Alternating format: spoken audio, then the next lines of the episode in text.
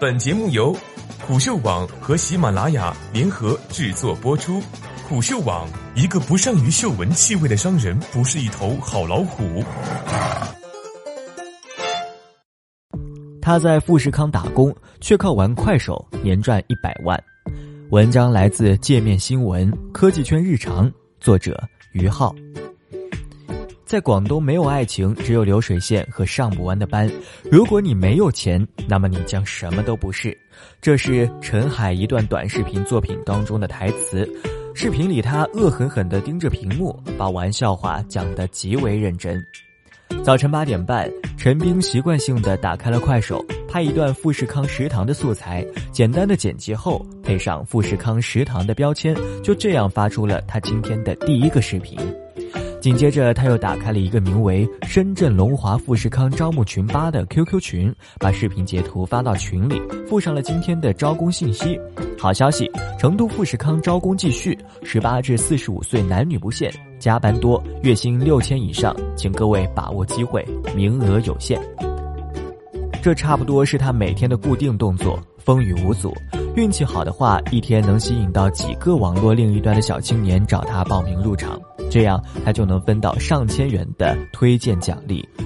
陈斌是富士康的老员工了，两千零九年就已经入场了。一时金融危机刚过，能够进入电子厂拿稳定的工资，对当时的年轻人来说已经是很好的归宿了。那时候我们进厂都是按照比例走的，别说什么奖励了，进厂都是要入场费的。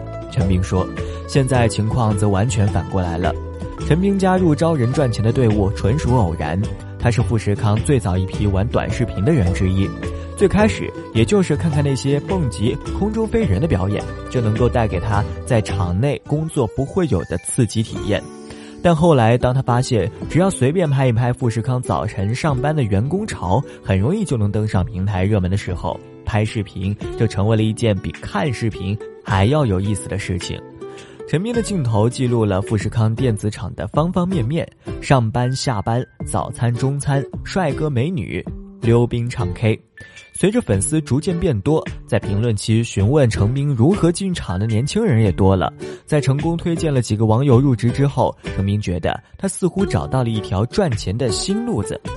在富士康内部，员工每推荐一个新人入场，就能够得到一定的佣金。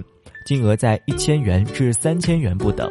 至于短视频平台快手怎么给了富士康招人的阵地之一，大概是因为双方目标群体有着很大的重叠。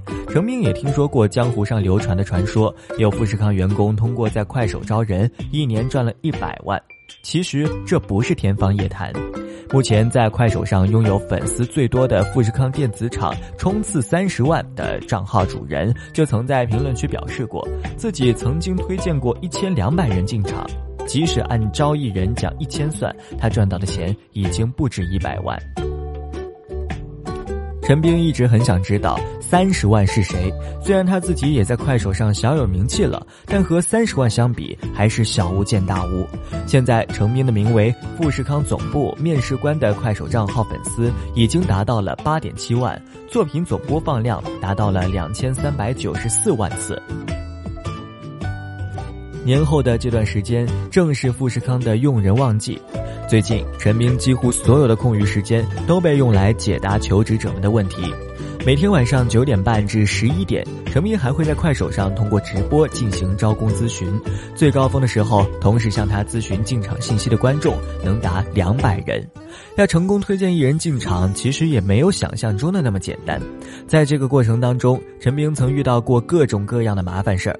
进场前，有些人会连续大半个月反复向他确认一些细节；进场后，也有人事无巨细都要让他帮忙。每当这个时候，他都会耐着性子对自己说：“这些都是钱，要保持耐心。”陈明之所以会这么尽责，是因为在富士康上有明文的规定，内推员工只有工作满三个月之后，推荐人才能够拿到全额奖金。